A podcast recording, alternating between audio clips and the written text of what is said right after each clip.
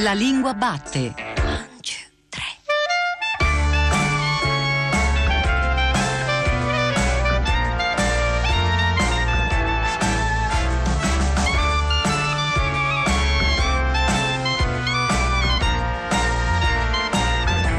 Senso, la facoltà di ricevere impressioni da stimoli esterni o interni, affine quindi a sensibilità. Gli animali sono dotati di senso, ai troppo tardi e nella sera dell'umane cose acquista oggi chi nasce il moto e il senso, leopardi più comunemente ciascuna delle distinte funzioni per cui l'organismo vivente raccoglie gli stimoli provenienti dal mondo esterno e dai suoi stessi organi, previa opportuna trasformazione, li trasmette al sistema nervoso centrale, informandone o no la coscienza, nel linguaggio comune i cinque sensi. Di sensi parliamo in questa puntata remix della lingua batte. Cristina Faloci ha cercato nel nostro archivio puntate più o meno recenti con conversazioni, incontri, riflessioni, illuminazioni intorno appunto a queste nostre antenne antenne, le antenne che ci consentono di percepire la realtà di capirla forse e spesso di reinventarla. Sono molti gli spunti, anche molto diversi, e forse ci raccontano anche che non sono solo cinque i sensi, qualcuno in più, quelli che possiamo inventare, quelli che possiamo scoprire. Buon ascolto da Paolo Di Paolo.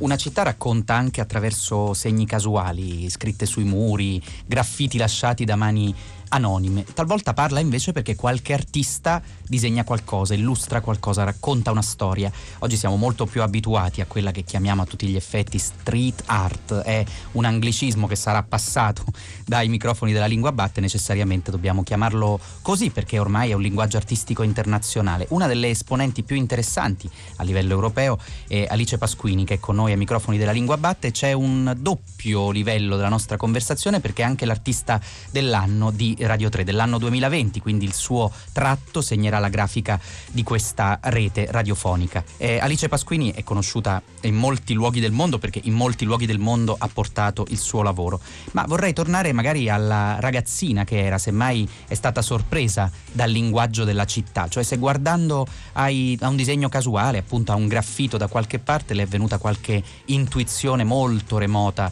E se c'è un nesso con tutto questo, con questo sentir parlare la città anche anche casualmente. Eh, ciao a tutti, grazie per l'invito, intanto sono molto contenta di essere qui e diciamo che la necessità di andare oltre i limiti del muro e della tela deve essere nato eh, durante gli anni del liceo artistico prima e dell'accademia dopo, in contrapposizione a quell'insegnamento dell'arte inteso con la maiuscola. Come studentessa cercavo un'arte che mi portasse a contatto con le persone e la mia voglia di, di dipingere su qualcosa che avesse già una storia mi ha portato a fare quella che io eh, forse preferisco chiamare chiamare arte contestuale piuttosto che street art, no? quindi un'opera che può nascere solo per quel luogo lì e non può essere la stessa cosa in Marocco, in Australia o in Russia. Ecco, saranno contenti gli ascoltatori perché abbiamo trovato questa formula arte contestuale che ci aiuta anche a capire il dialogo col paesaggio specifico in cui appunto quell'evento artistico accade o si deposita. In generale quanto è difficile per lei far capire oggi a una platea distratta, diciamo una platea urbana casuale,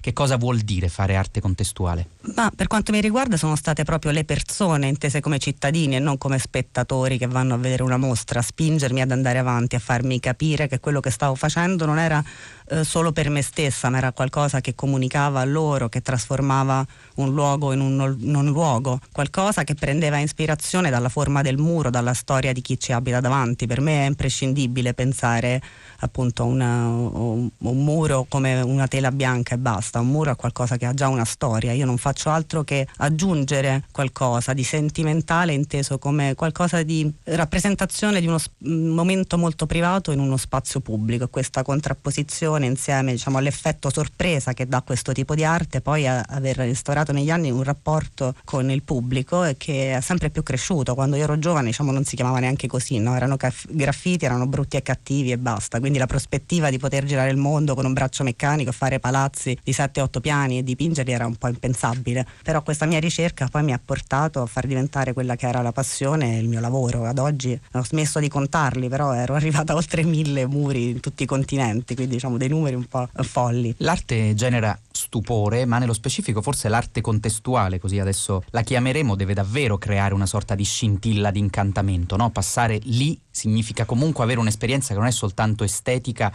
ma è anche emotiva, appunto lei lo suggeriva in quello che stava dicendo. Questo meccanismo della creazione di meraviglia o di stupore quanto incide nel suo progettare appunto eventi di arte contestuale? Ma eh, appunto nasce da una necessità, no? quindi da un percorso, un'idea che io come artista italiana e donna eh, ho sentito, ho sentito la necessità di rappresentare eh, delle donne lontani dagli stereotipi e da come vengono di solito rappresentati nel nostro panorama urbano, soprattutto in Italia purtroppo. Viaggiando mi sono resa di questo, insomma ci sono paesi che stanno messi peggio ma anche molto meglio. E soprattutto l'idea di, di trasformare le nostre città che ormai purtroppo non sono più progettate dagli artisti, no? quindi spesso in quartieri eh, solo dormitorio non c'è neanche quel minimo, dico non voglio dire che l'arte può cambiare il mondo, ma sicuramente ecco, ci aiuta a vivere meglio la nostra realtà. Eh, Roma è una città che potremmo dire una città fatta da street artist, no? visto che ogni fontanella, ogni angolo è stato progettato da un artista. Quindi io credo che il eh, legame eh, con, le, con, gli altri l'ho scoperto dopo, attraverso anche la diffusione de, di internet per esempio, no? perché io quando ho cominciato non, eh, non c'era questa possibilità di entrare in contatto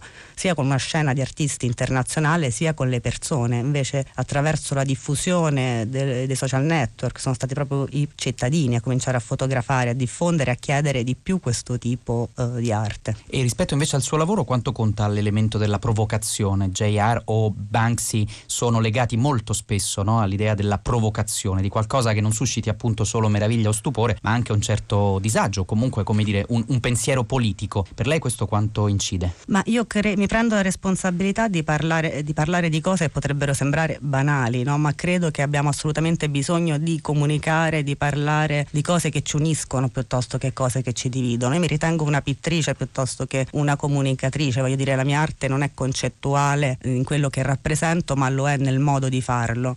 In tutti questi anni ogni progetto, poi, insomma, è nata con una passione, ma poi eh, trasformandosi nel mio lavoro, il romanticismo degli inizi io l'ho eh, mantenuto eh, facendo progetti eh, sociali e credo che questo tipo di arte serva soprattutto a accendere una luce.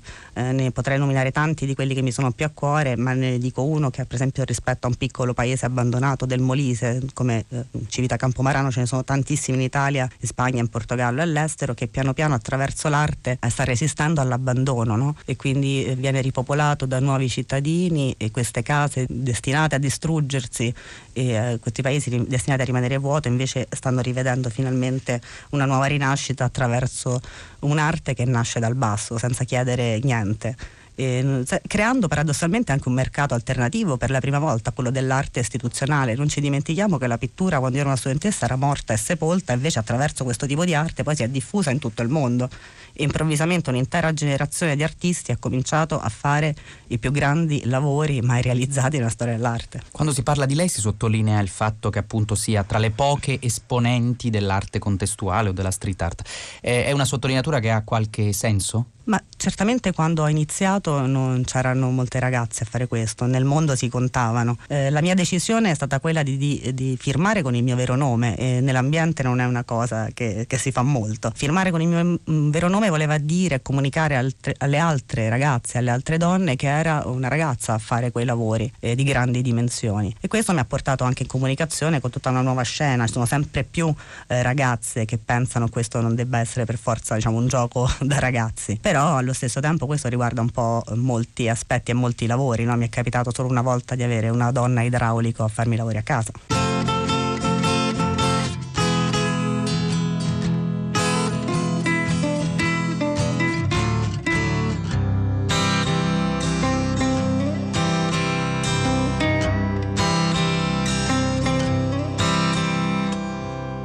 Bastianic, uno dei tre giudici della competizione televisiva Masterchef, sia nella versione americana sia nella versione italiana, Restaurant Man, come ama definirsi di straordinario successo, ha pubblicato da poco un libro, un libro che si intitola Giuseppino da New York all'Italia, storia del mio ritorno a casa. A scriverlo insieme a lui Sara Porro, giornalista di cibo, viaggi e costume. Oggi li abbiamo ospiti qui alla Lingua Batte per parlare insieme di italiano, del cibo e della gastronomia. Buongiorno Bastianici, buongiorno Sara Porro. Buongiorno. buongiorno.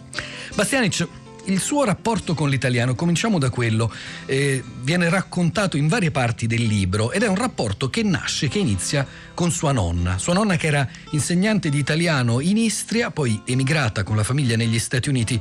Che tipo di italiano era Bastianic, quello che si parlava nella sua famiglia? Beh, iniziando con la nonna, anche il nonno che è mancato tanti anni fa, um, loro parlavano solamente dialetto istriano triestino a casa esclusivamente. Il mio nonno, vissuto in America 30 anni, morto nel 78, non parlava tre parole dell'inglese. E nella casa nostra c'era una realtà un po' finta, nel senso che vivevano come fosse ancora in Istria come abitudine, come lingua, eccetera, eccetera. Allora, la, il primo italiano che io parlavo, ho sentito, anzi forse parlavo prima dell'inglese, era il dialetto.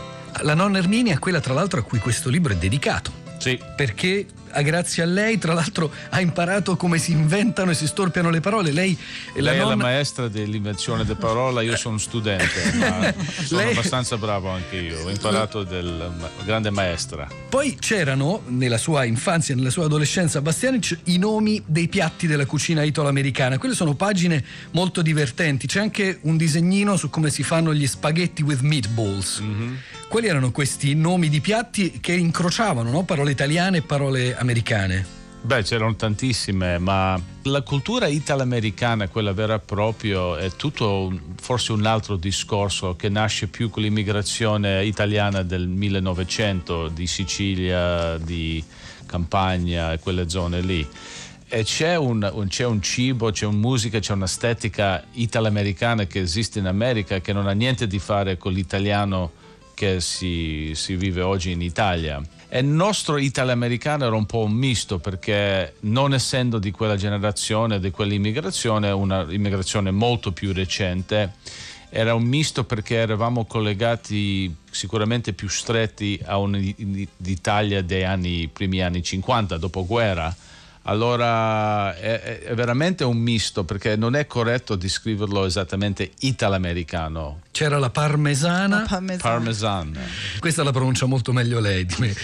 No, Par- il, il, pronuncio se, se elimini l'ultimo vowel. Vocale. L'ultima vocale. Vocale di ogni, di ogni cibo arrivi, come il, il, prosciutto è prosciutto, la mozzarella è mozzarella. e c'erano anche delle strane invenzioni, il biscotto tortoni, una cosa che non è mai tortoni. esistita in Italia. I tortoni sono buonissimi, dovete portarli indietro in Italia i tortoni. Non ci sono più neanche negli Stati Uniti, credo. Sì, sì, possiamo, possiamo reinventarli. Sara Porro, la vostra conversazione è avvenuta in Italia italiano in inglese o in un misto di italiano e inglese, come sembra anche eh, a chi legge? Sì. Ci sono spesso delle frasi, come dirle, idiomatiche. Sì. Quando abbiamo cominciato, ehm, noi abbiamo lavorato insieme per molti mesi, io lo intervistavo quotidianamente per alcune ore.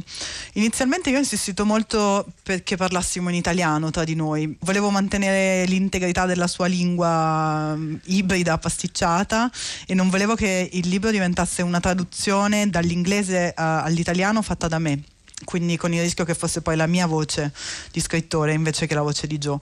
E all'inizio insomma ho insistito a lungo e poi mi sono resa conto con il tempo che le circostanze in cui a Joe veniva in mente una bella storia o si faceva prendere la mano dal racconto e tirava fuori veramente racconti emozionanti, storie buffe ed era molto spontaneo, passava automaticamente all'inglese quindi mi sono resa conto che probabilmente per lui l'italiano rimane una lingua un po' tradotta, una lingua di cui ha un'ottima proprietà, insomma, scherzi a parte, ma è una lingua che traduce nella sua testa. Ogni volta che parla con me in italiano sta traducendo dall'inglese. La realtà è che la, la prima bottiglia di vino si parlava italiano, la seconda inglese. Sappiamo Comunque... tutti che la magia succede tra il spazio tra la prima e seconda e la bottiglia. Seconda bottiglia, quella è il sì. sweet spot.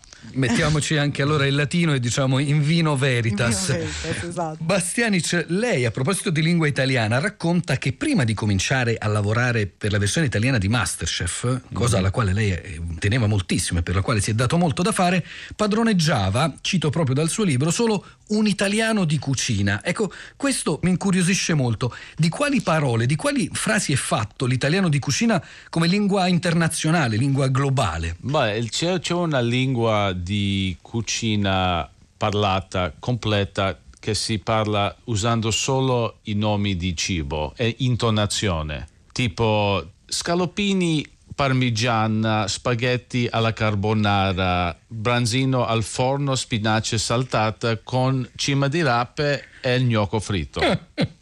certo, tutto è... Sai cosa vuol dire quello? Come stai? Cosa hai fatto oggi e dove vai stasera?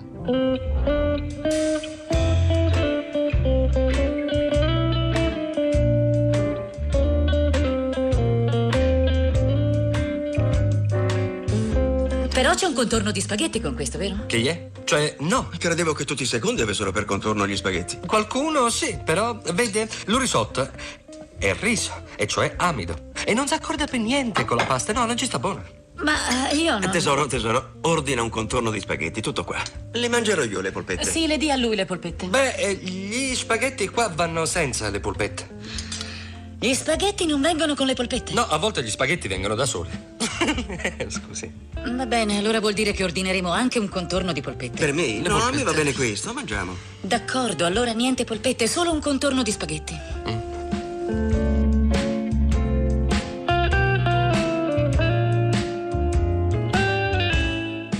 Sara Porro, anche lei si occupa di raccontare il cibo, allora quante espressioni inglesi usa oggi una food blogger a partire dalla definizione?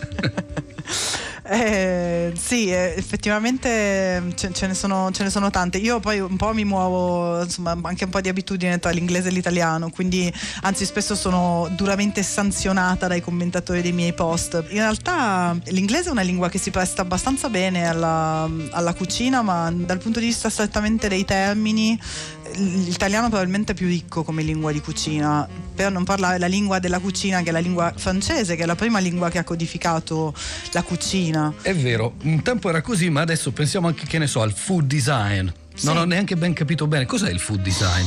È quando ehm, sostanzialmente si, mh, nel costruire un cibo, un piatto, eh, entrano le lo stesso tipo di logiche che entrerebbero nel costruire un oggetto, quindi ad esempio l'ergonomia del, del cibo, il fatto che il cibo sia eh, comodo da mangiare, per esempio, c'è una un sito di cibo di delivery a proposito di, a proposito di termini ed è tutto cibo da scrivania lo, lo, definiscono perché è tutto cibo che sei in grado di mangiare senza riempire di briciole la, la, la scrivania puoi mangiarlo con le a proposito la... di, di parole Come inglesi street food. ecco street food che però nel glossario Bastianic italiano che si trova in appendice viene definito cibo di buttare in strada sì, ma adesso ho preso tutta un'altra vita quella parola. Forse io l'ho lanciato perché nell'intenzione originale era cibo di lanciare in strada. Mm-hmm. Ma adesso street food va un po' di moda, no? Sì. è molto chic. A Milano andiamo Sì. a prendere un po' di street food. il finger food Finger Finger food. food.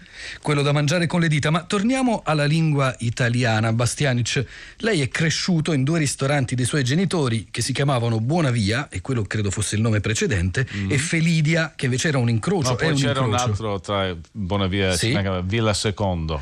Villa Secondo, quindi viene bene perché è il secondo della serie. Esatto. Dei suoi 30 ristoranti io conosco solo qualche nome, il Becco, Babbo, del Posto, ma come sceglie i nomi? Perché sono Mm. Ah, parole è grande particolari. capacità. Io scelgo tutti i nomi per i miei ristoranti. Eh. Perché, ok, allora deve essere pronunciabile in inglese e poi deve, essere, deve avere un suono abbastanza potente di marketing. Sara Porro, quali parole ha imparato da Bastianic e quali ha insegnato a Bastianic durante questo lavoro per il libro? Non gliene ho mai insegnata nessuna, ci provo in continuazione, no? in particolare ho quella che in inglese si direbbe un pet peeve, cioè una cosa che mi dà davvero molto fastidio e che è il fatto che lui insiste a utilizzare la parola eventualmente per dire alla fine, perché in inglese ovviamente eventually vuol dire che una cosa succede alla fine e questo getta sempre il suo interlocutore in una grande confusione, perché ovviamente non capisce se una cosa sia successa o meno. Trionfo vuol dire vincere, tutti piangono in strada, cidità, come calciatore un concetto ridicolo, come masticare dei lastici. Quali di questi bastianicismi, di questi bastianismi le piace di più? In quali si riconosce Joe? Io, no, quella- io, io vivo nel momento, allora quel che creiamo in questa intervista è la cosa che mi appartiene. Sono cose che sono successe nei momenti e a gente piace far ridere, a me meno, ma se, se, fa ascolti va bene. Talvolta anche a quelli che se lo sentono dire, ai concorrenti. Infatti le farei quasi sottovoce Bastianic un'ultima domanda, da, mm. da, da Giuseppe a Giuseppe, da Giuseppino a Giuseppino, visto che anch'io mi chiamo così. C'è proprio bisogno di trattarli così male, quei poveri concorrenti?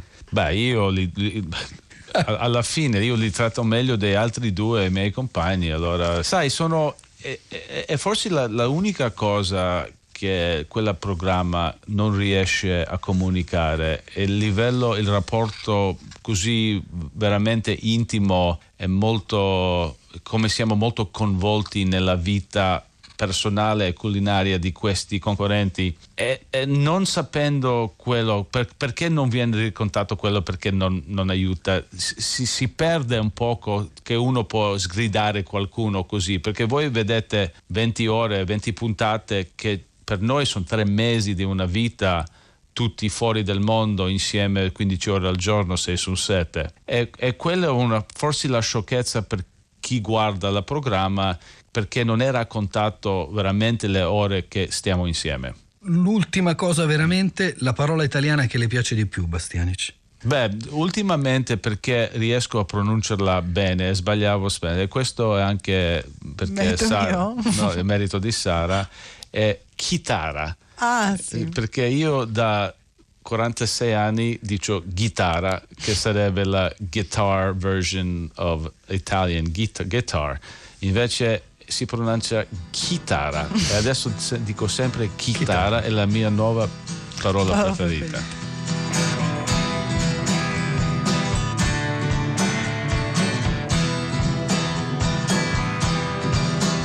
la cucina italiana il mondo non può aprire bocca, se deve aprire per mangiare, punto. Poi la richiude, la riapre, la richiude, la riapre. Oh, la cucina italiana, ma mica, ma mica è una sciocchezza, ma se tu chiedi a uno straniero, ma che ne sanno? Tu chiedi a uno straniero, straniero, stranger, come here, listen to me, listen up. Che ti piace della, dell'Italia? Oh, amazing, fantastic. Oh, I love it. I like um, spaghetti. Spaghetti. Spaghetti, manco sanno di spaghetti con tutti. Spaghetti, è facile. Spaghetti, mai sentito? Sono scotti, si dice così, sono scotti già dalla pronuncia. Spaghetti? Cappuccino? Pizza con una Z sola, pizza con due Z, ce va poco, perché da me pretendi che io pronunzi bene le tue parole e tu da me quando parli smozzichi? Perché? Perché? Pizza, spaghetti, cappuccino per carità buoni, pizza, spaghetti e cappuccino buoni singolarmente, non tutte e tre insieme. Gli stranieri si credono che questo sia un piatto unico. Carissimi amiche e amici italiani, in questo momento difficile per tutti noi, ma soprattutto per voi, ci teniamo a farvi sapere che, che vi siamo molto vicini. Siamo stati molto colpiti e ci siamo particolarmente emozionati nel vedere le vostre reazioni all'isolamento mentre cantate dai balconi di casa.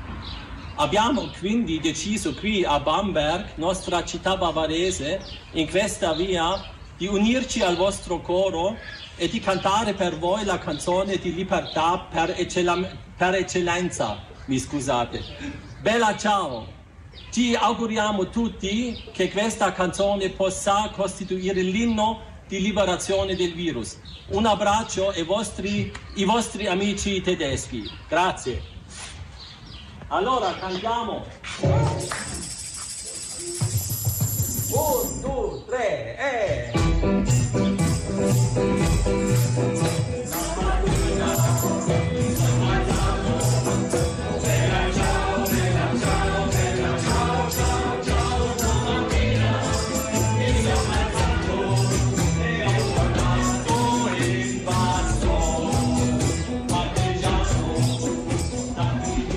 allora cominciamo ad ascoltarle queste voci, le voci del lessico della tenacia. Contribuisco anch'io e la parola che scelgo è finestre. Parto da una citazione, finestre, ciò di cui abbiamo bisogno.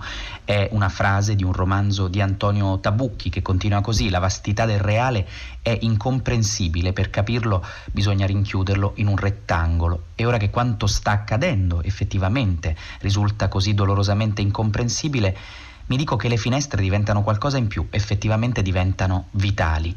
Gli occhi delle case, sì, certo, e poi le luci accese di sera che mh, mm, somigliano a un conforto diverso.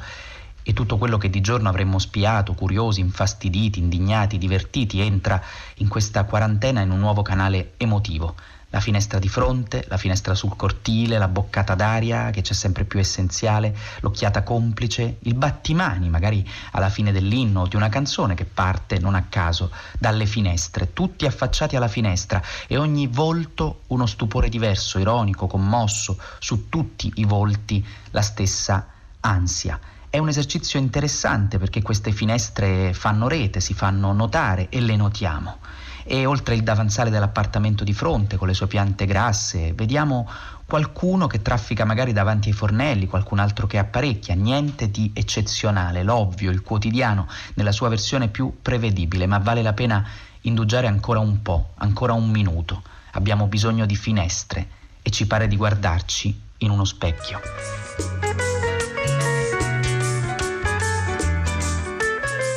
Ridolfi, il suo libro attraversa la storia d'Italia dal secondo dopoguerra fino a oggi in un discorso ampio e affascinante che coinvolge riti, simboli, tradizioni e nuovi scenari della cultura di massa. La chiave di lettura particolarmente originale che oggi ci interessa è quella dei colori che hanno caratterizzato le principali forze politiche. Cominciamo magari da quelli fondativi del secolo scorso, il rosso e il nero, a cui seguirà poi l'opposizione tra bianco bianco e rosso.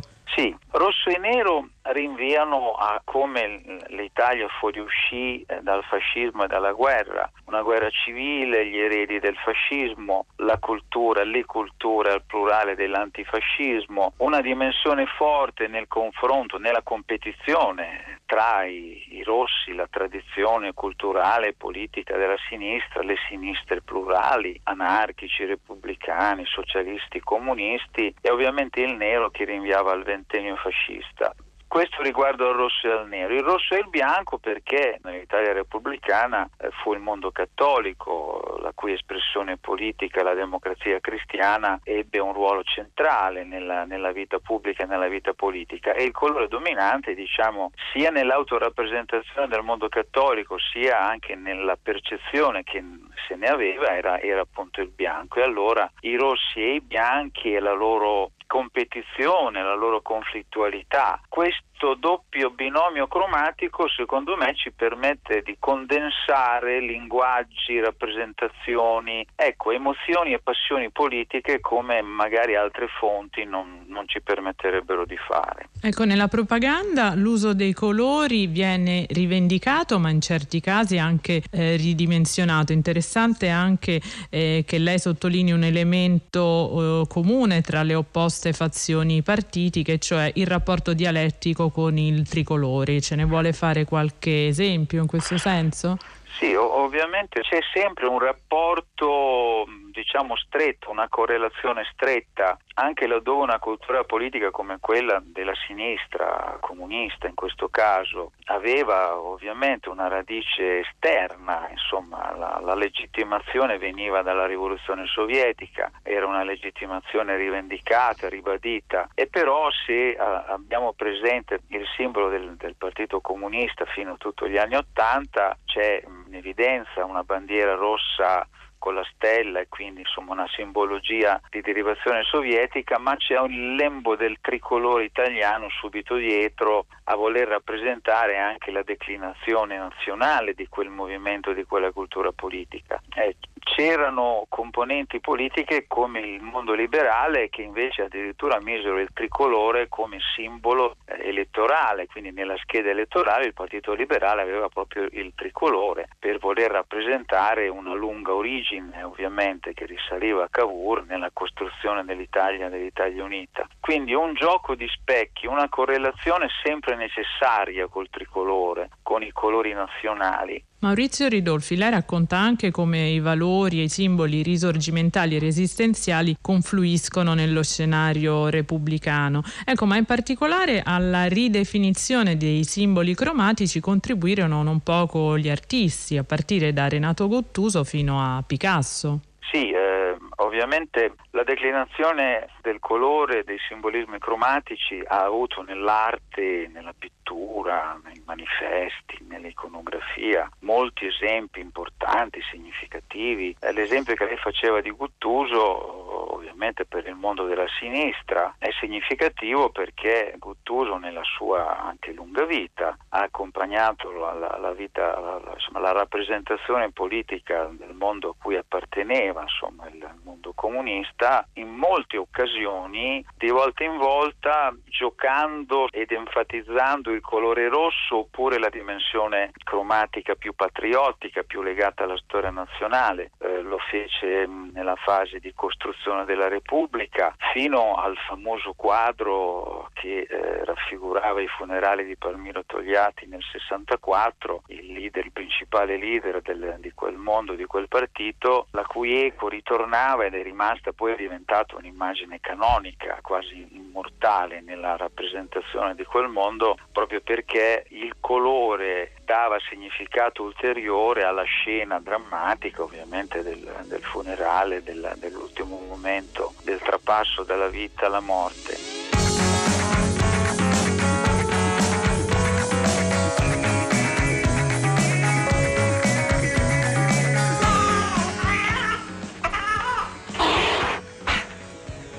Ermanno? Ma che fai? Mi ha graffiato. Che c'entrano i gattini con il funerale di Togliatti? Che farete alla mia morte, poveri gattini ciechi? Disse la gatta. Guarda che se parli per me, io ho l'occhio spalancato. Bene, faremo un servizio sul serio. Ma siamo stati pagati per fare un servizio ufficiale. Eh, ne faremo due, uno per loro e uno per noi. Perché? Tu hai qualche idea nuova? Qualche? Cento. Ah, Cartier-Bresson, Avalon. Ma chi sono di fronte a me? E a te, Oizum. Smetti di chiamarmi Oizum. Mi chiamo Muzio. È così bello il tuo nome alla rovescia. Oizum. Muzio è più duro.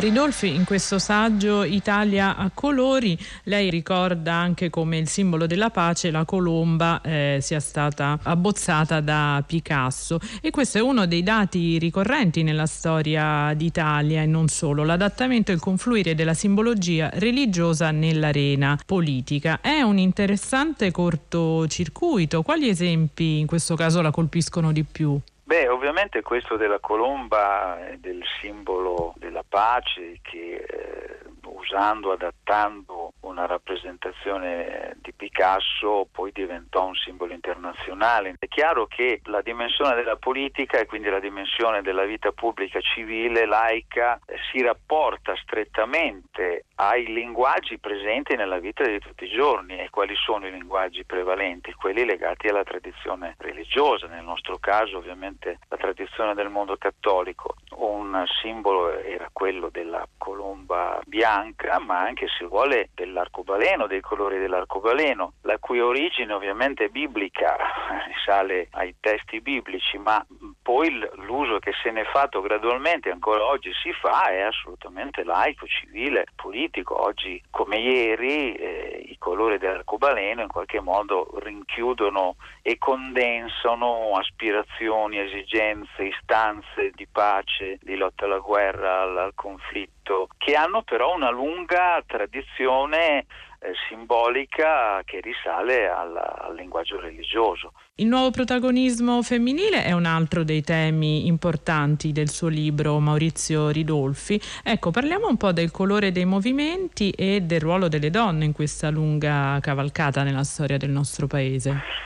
Sì, ehm, L'emergere di un protagonismo di genere femminile, quindi anche cromatico, si ebbe soprattutto con gli anni 70, quando l'ondata femminista dei movimenti, delle manifestazioni, mise insieme davvero uno spettro cromatico ampio, coloratissimo mi verrebbe da dire, eh? il bianco come, come il viola, come come il rosso, come anche il rosa, ma in una dinamica in cui di volta in volta i colori, dire, assumevano valenze diverse a seconda dell'obiettivo. Allora c'era un rapporto più o meno diretto con la tradizione preesistente dell'emancipazionismo femminile che aveva avuto rapporti col mondo laico, repubblicano, socialista e invece magari la rivendicazione di un'autonomia forte rispetto a quella tradizione, allora per esempio il colore viola e allora per esempio il colore bianco rispetto al rosso che ovviamente era più connotato come simbolo cromatico del mondo della sinistra. Eh, fino però ad arrivare ai giorni, agli anni nostri, in cui anche quell'ondata di cromatismo femminile, di genere femminista è un pochino venuta meno, oggi probabilmente non è più forte come era qualche decennio fa. Chiudiamo Ridolfi con un ultimo accenno ai colori comparsi sulla scena politica negli ultimi decenni e mh, mm, le volevo chiedere questo in conclusione. La disaffezione dalla politica a cui stiamo assistendo in questi anni si riflette anche in un uso più sobrio e forse anche un po' scolorito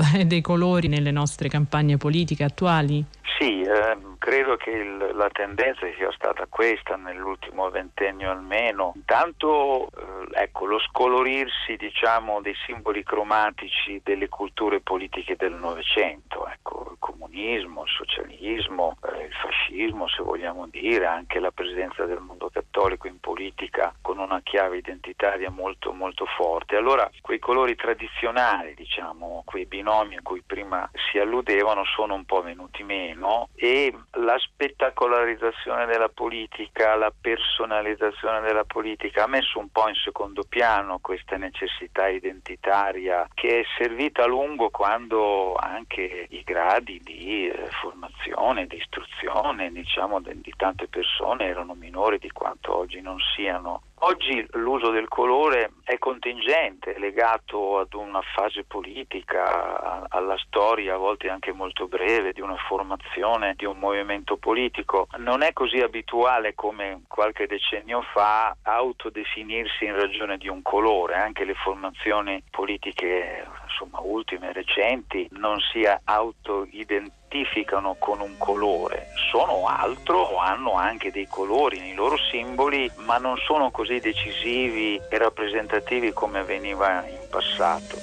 Preferirei del verde tutto intorno. Vestiti da Sandra che io faccio il tuo Raimundo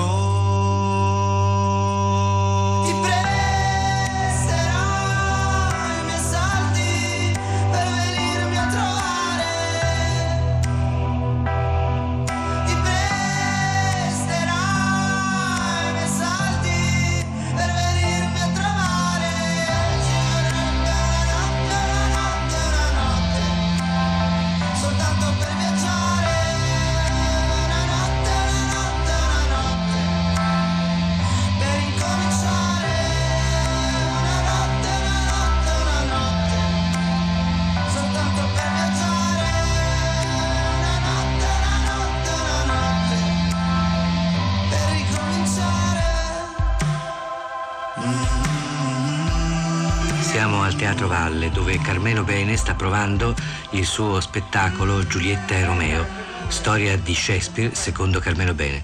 Ci è sembrato giusto sorprenderlo in una nottata di prove per dare di lui un ritratto il più possibile vicino alla realtà.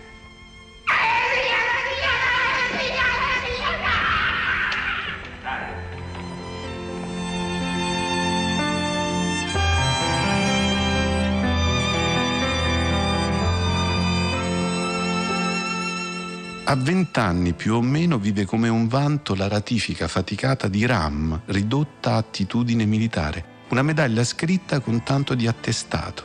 Anche se per poco, dal 1957 in poi comincia, stando alle sue affermazioni più esposte e brandite, a non frequentare a Roma l'Accademia Silvio D'Amico. Già nel pieno della sua non maturità, durante una leggendaria partita a ping pong, la voce alcolica e lunare di Ruggero Orlando gli rivela che senza nessuna possibilità di dubbio è apparso alla Madonna, sottolineando preterintenzionalmente una definizione che non era mai stata prima di non essere di nuovo. A 60 anni accomuna Paolo Roberto Falcao, il più grande giocatore senza palla che si sia mai visto, al suo San Giuseppe da Copertino, frate Asino, il trasvolatore mistico dei cieli pugliesi del Seicento, dichiarandolo per sempre illetterato e idiota, quasi garantisse a tutte e due le rispettive genialità un'immortalità assente e analfabeta, un vero e proprio riguardo per grammatiche più acute e presenti.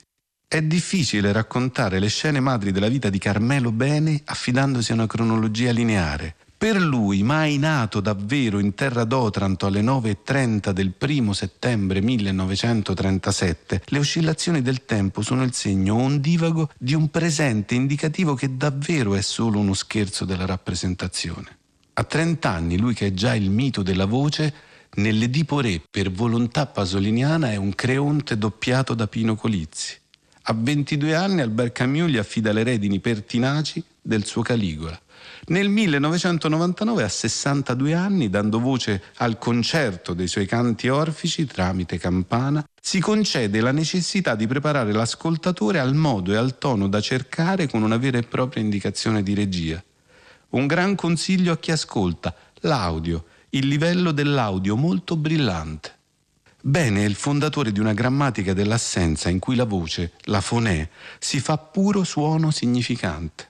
La fonè, sì, la voce dei suoni che svolge e prepara tutte le grammatiche da mettere in scena, i suoni, i rumori, la lettura come non ricordo e oblio del morto orale, ripetutamente trascritto in opere aeree e precordiali, prima ancora che primordiali, rievocazione di qualcosa che non è stato mai ancora battezzato da un qualche nome.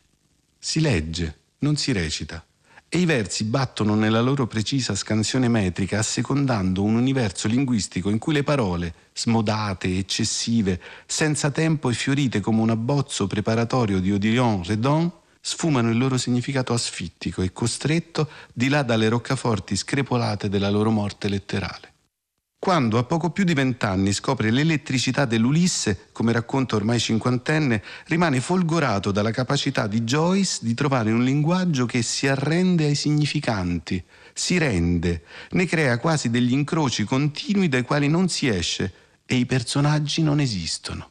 Ci sono cretini che hanno visto la Madonna e ci sono cretini che non hanno visto la Madonna. Io sono un cretino che la Madonna non l'ha vista mai. Tutto consiste in questo probabilmente la non preghiera più umana di sempre insieme al canto al nada di Ernest Hemingway.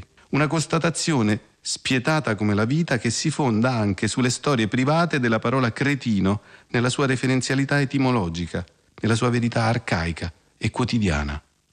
Una agrammatica quella di Carmelo Bene, che in absenza illumina e contorna tutte le altre che doppie e vernacolari, didascaliche e stranianti si sono alternate e alterate sul palcoscenico in penombra del linguaggio per tutto il Novecento.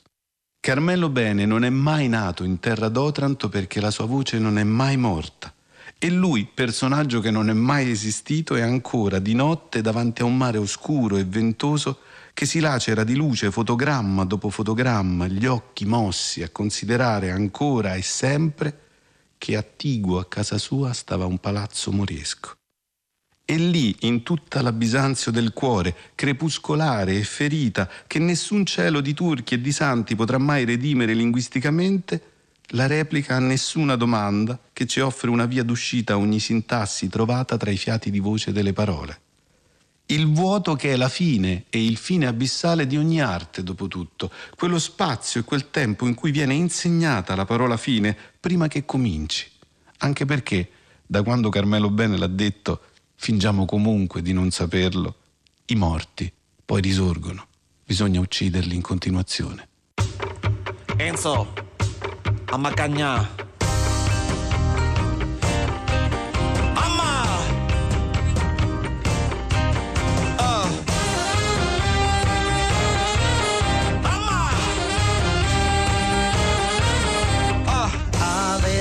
Amma! Ah. A ver, amor, te están non essere capito e chi si scandalizza è banale. Confuso a per a riconoscere cose, confuso a per a riconoscere cose. Ogni uomo nasce libero qua, alla per diritto e dignità. Montagna con montagna non si incontrano mai,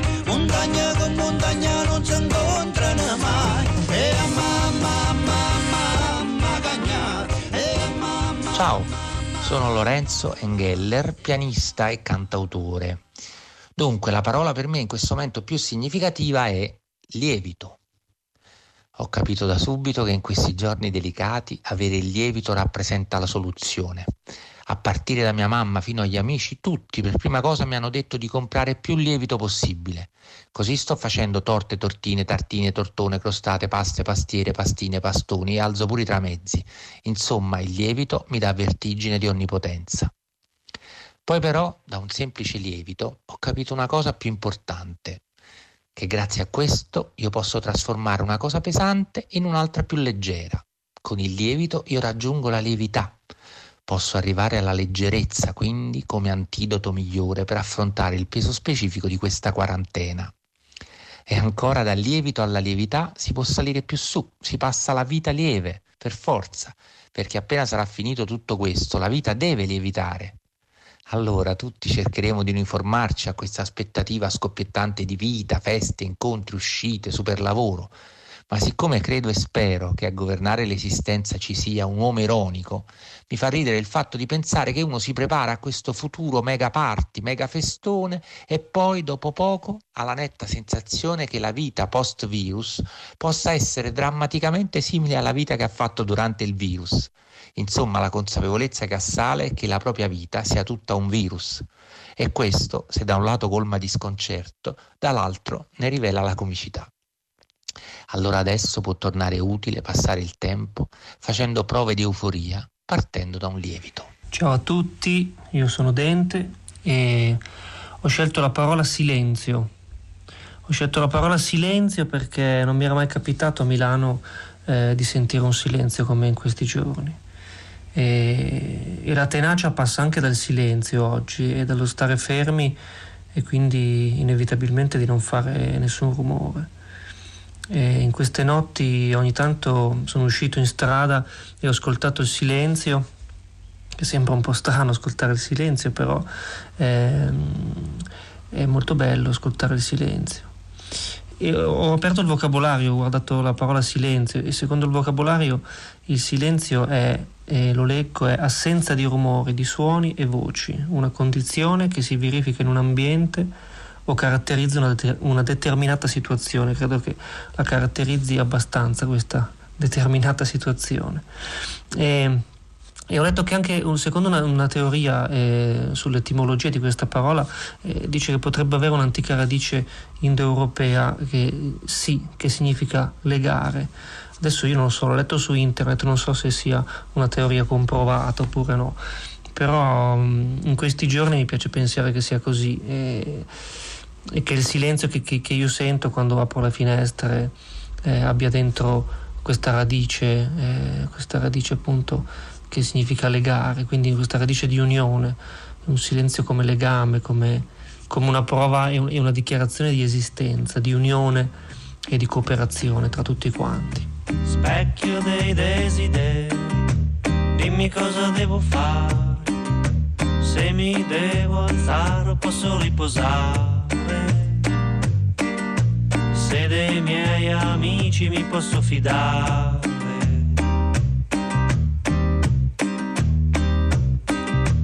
Tu che non mi puoi vedere, ma che mi puoi sentire specchio io ti prego dimmi cosa fare.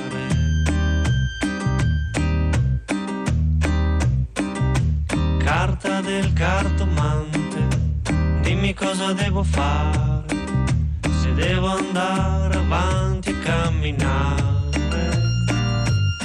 se le cose che ho già fatto possono bastare.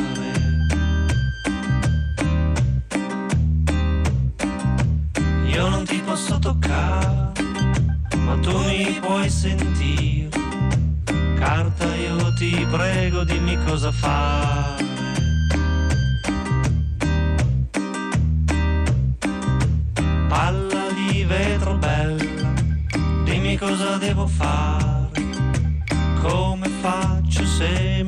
Faccio male? Se sabato c'è il sole posso andare al mare.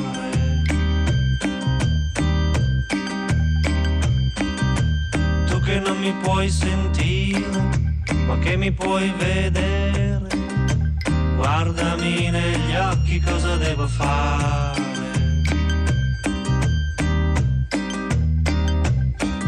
Stelle lassù nel cielo, ditemi che cosa devo fare.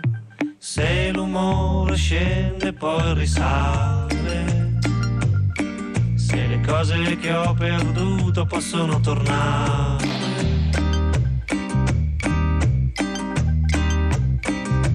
Voi che non mi conoscete, statemi a sentire.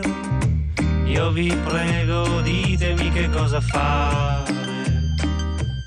Sono Silvia Vallone e per il lessico della tenacia ho scelto la parola invisibile, perché in questo momento storico così complesso, gigantesco, che finirà appunto nei libri, eh, quello che ci sta tenendo sotto scacco è appunto l'invisibile, è l'infinitamente piccolo che ci sfugge, che non riusciamo a mettere a fuoco.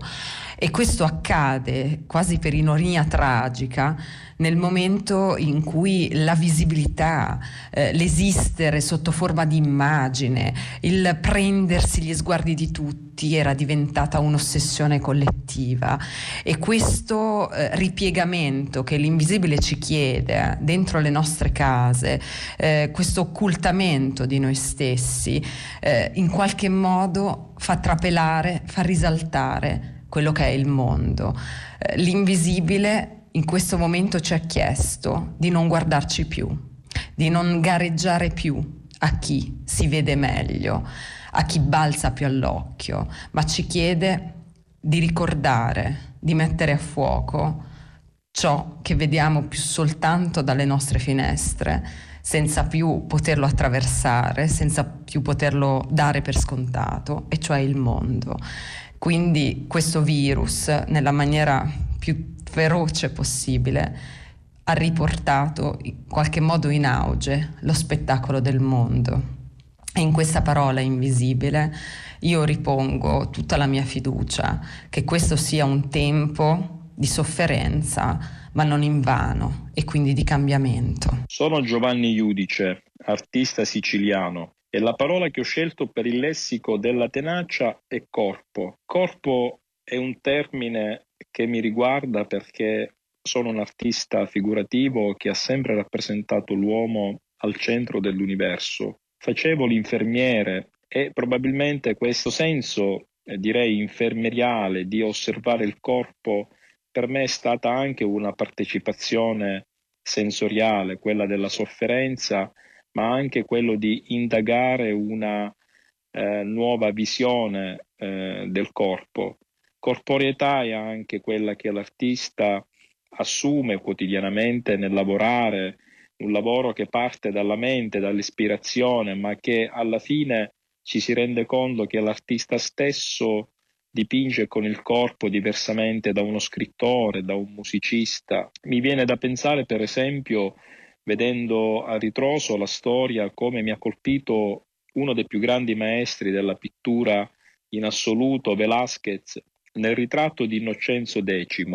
Ecco lì in quel ritratto papale c'è tutta l'intensità di un uomo normale e c'è anche quella nuova visione del corpo che al di là dell'ideale dell'arte scava in una verità.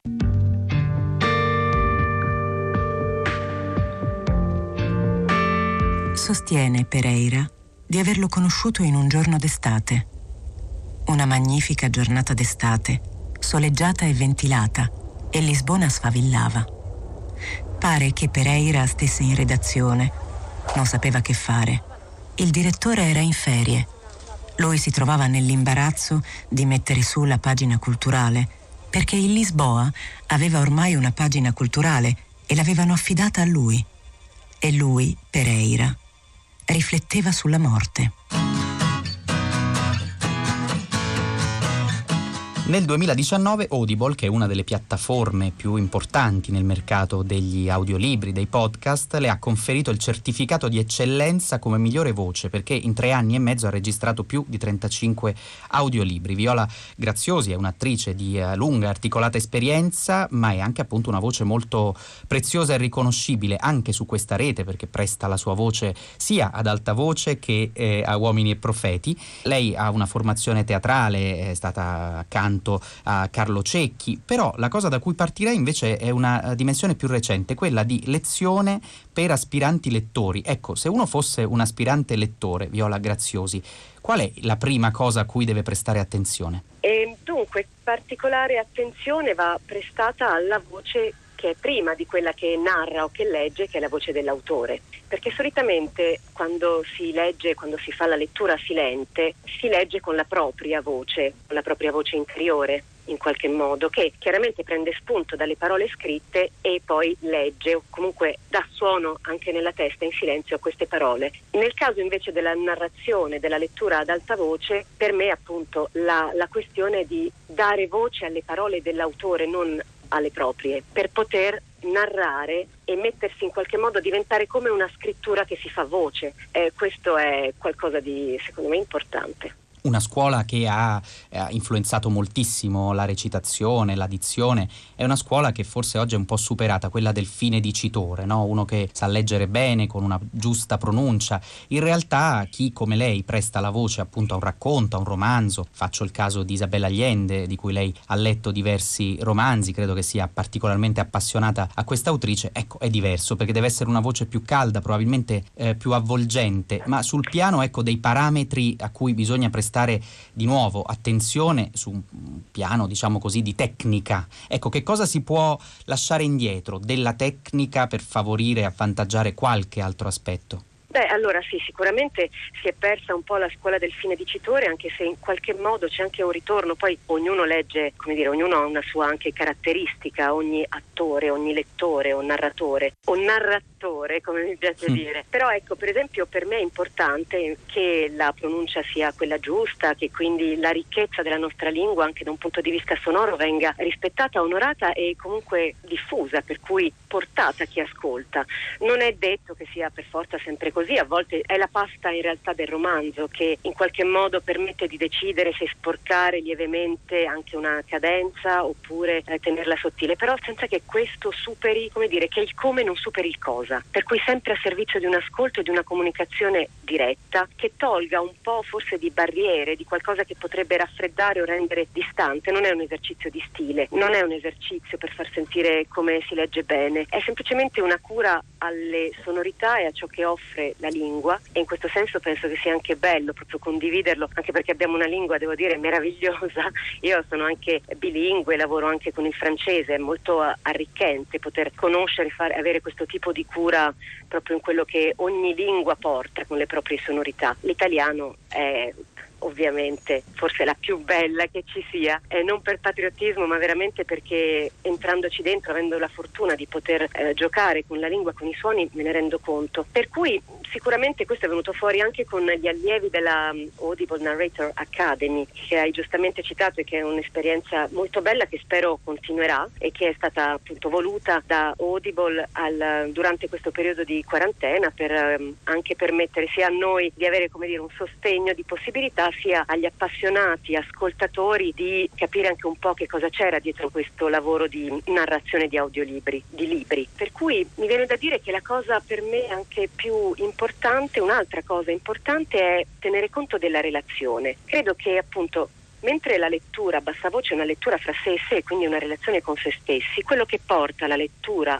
ad alta voce è un'immediata relazione con qualcuno, per cui è qualcosa che usa altri sensi, va dalla voce che è un suono alla, all'orecchio che eh, recepisce questo suono e quindi l'ascolto, ci si allena sia alla parola che all'ascolto, permettendo che questo ascolto diventi, o comunque che questa parola permetta a chi ascolta di immaginare il mondo che l'autore ha messo su carta. Ecco, ha avuto esperienza di appunto di doppie letture, credo che ci sia di tanto in tanto un ritorno anche degli ascoltatori. Ecco, per esempio, leggere Paola di Isabella Allende su carta e poi ascoltarla o fare magari l'esperienza inversa. Che relazione può stabilire tra queste due forme di lettura diversa, di lettura ascolto e di lettura dal vero? Beh, in questo caso poi eh, hai citato un romanzo che per me è stato tra i più delicati a cui dare voce, perché chiaramente Paola è un'autobiografia in qualche modo di Isabella Allende di un periodo molto delicato della sua vita. Diciamo sì, un, non, non, direi nemmeno un romanzo, comunque è un, un libro che parla dell'accompagnamento di sua figlia alla morte per cui è un atto di una difficoltà e di una delicatezza, dici come faccio a dare voce a queste parole, che voce è, una voce veramente sul filo. Il più bel complimento che ho ricevuto per questo libro è che sembrava di ascoltare le parole dell'autore. Eh, per fare un esempio personale, c'erano momenti in cui Viola era in lacrime nel leggere il libro, ma Isabella Allende metteva quelle parole su carta per testimoniarle e per condividerle con i suoi lettori e non poteva essere sporcata dall'esperienza di Viola che recepiva quello che lei voleva condividere, non so se mi spiego, per cui c'erano momenti in cui mi fermavo e, e momenti in cui comunque stavo molto attenta a gestire eh, l'impressione e le, l'emotività che arrivava e che scaturiva da quelle parole a me rispetto al fatto che in quel momento avevo l'onere e l'onore di portare quella esperienza a qualcuno che l'avrebbe ascoltata in nome dell'autore. Ecco, forse questa è anche la differenza nel mio mestiere di attrice che richiede l'audiolibro ed è per questo che credo sia un grandissimo allenamento per tutti gli attori, perché come si dice noi dovremmo essere canali anche in teatro, no? non mettere solo in mostra noi stessi, ma avere eh, anche lì il grande onore di poter usare le parole dei poeti per per conoscere qualcosa che ci riguarda, perché qualcosa che è vero riguarda ciascuno di noi e per tramandarlo a chi lo può rice- ricevere e conoscere attraverso di noi. E quindi questo farsi canale che credo sia primordiale.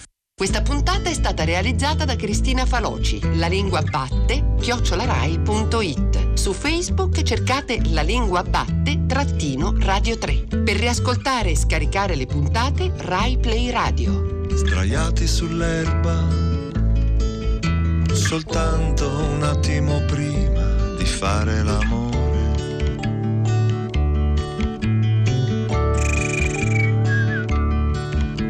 Un grillo che canta, c'è un'aria bellissima intorno, che odore.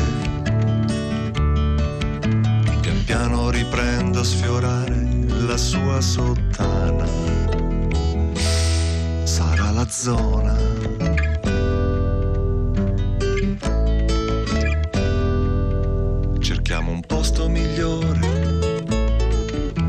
e allora ritrovo di nuovo la mia tenerezza.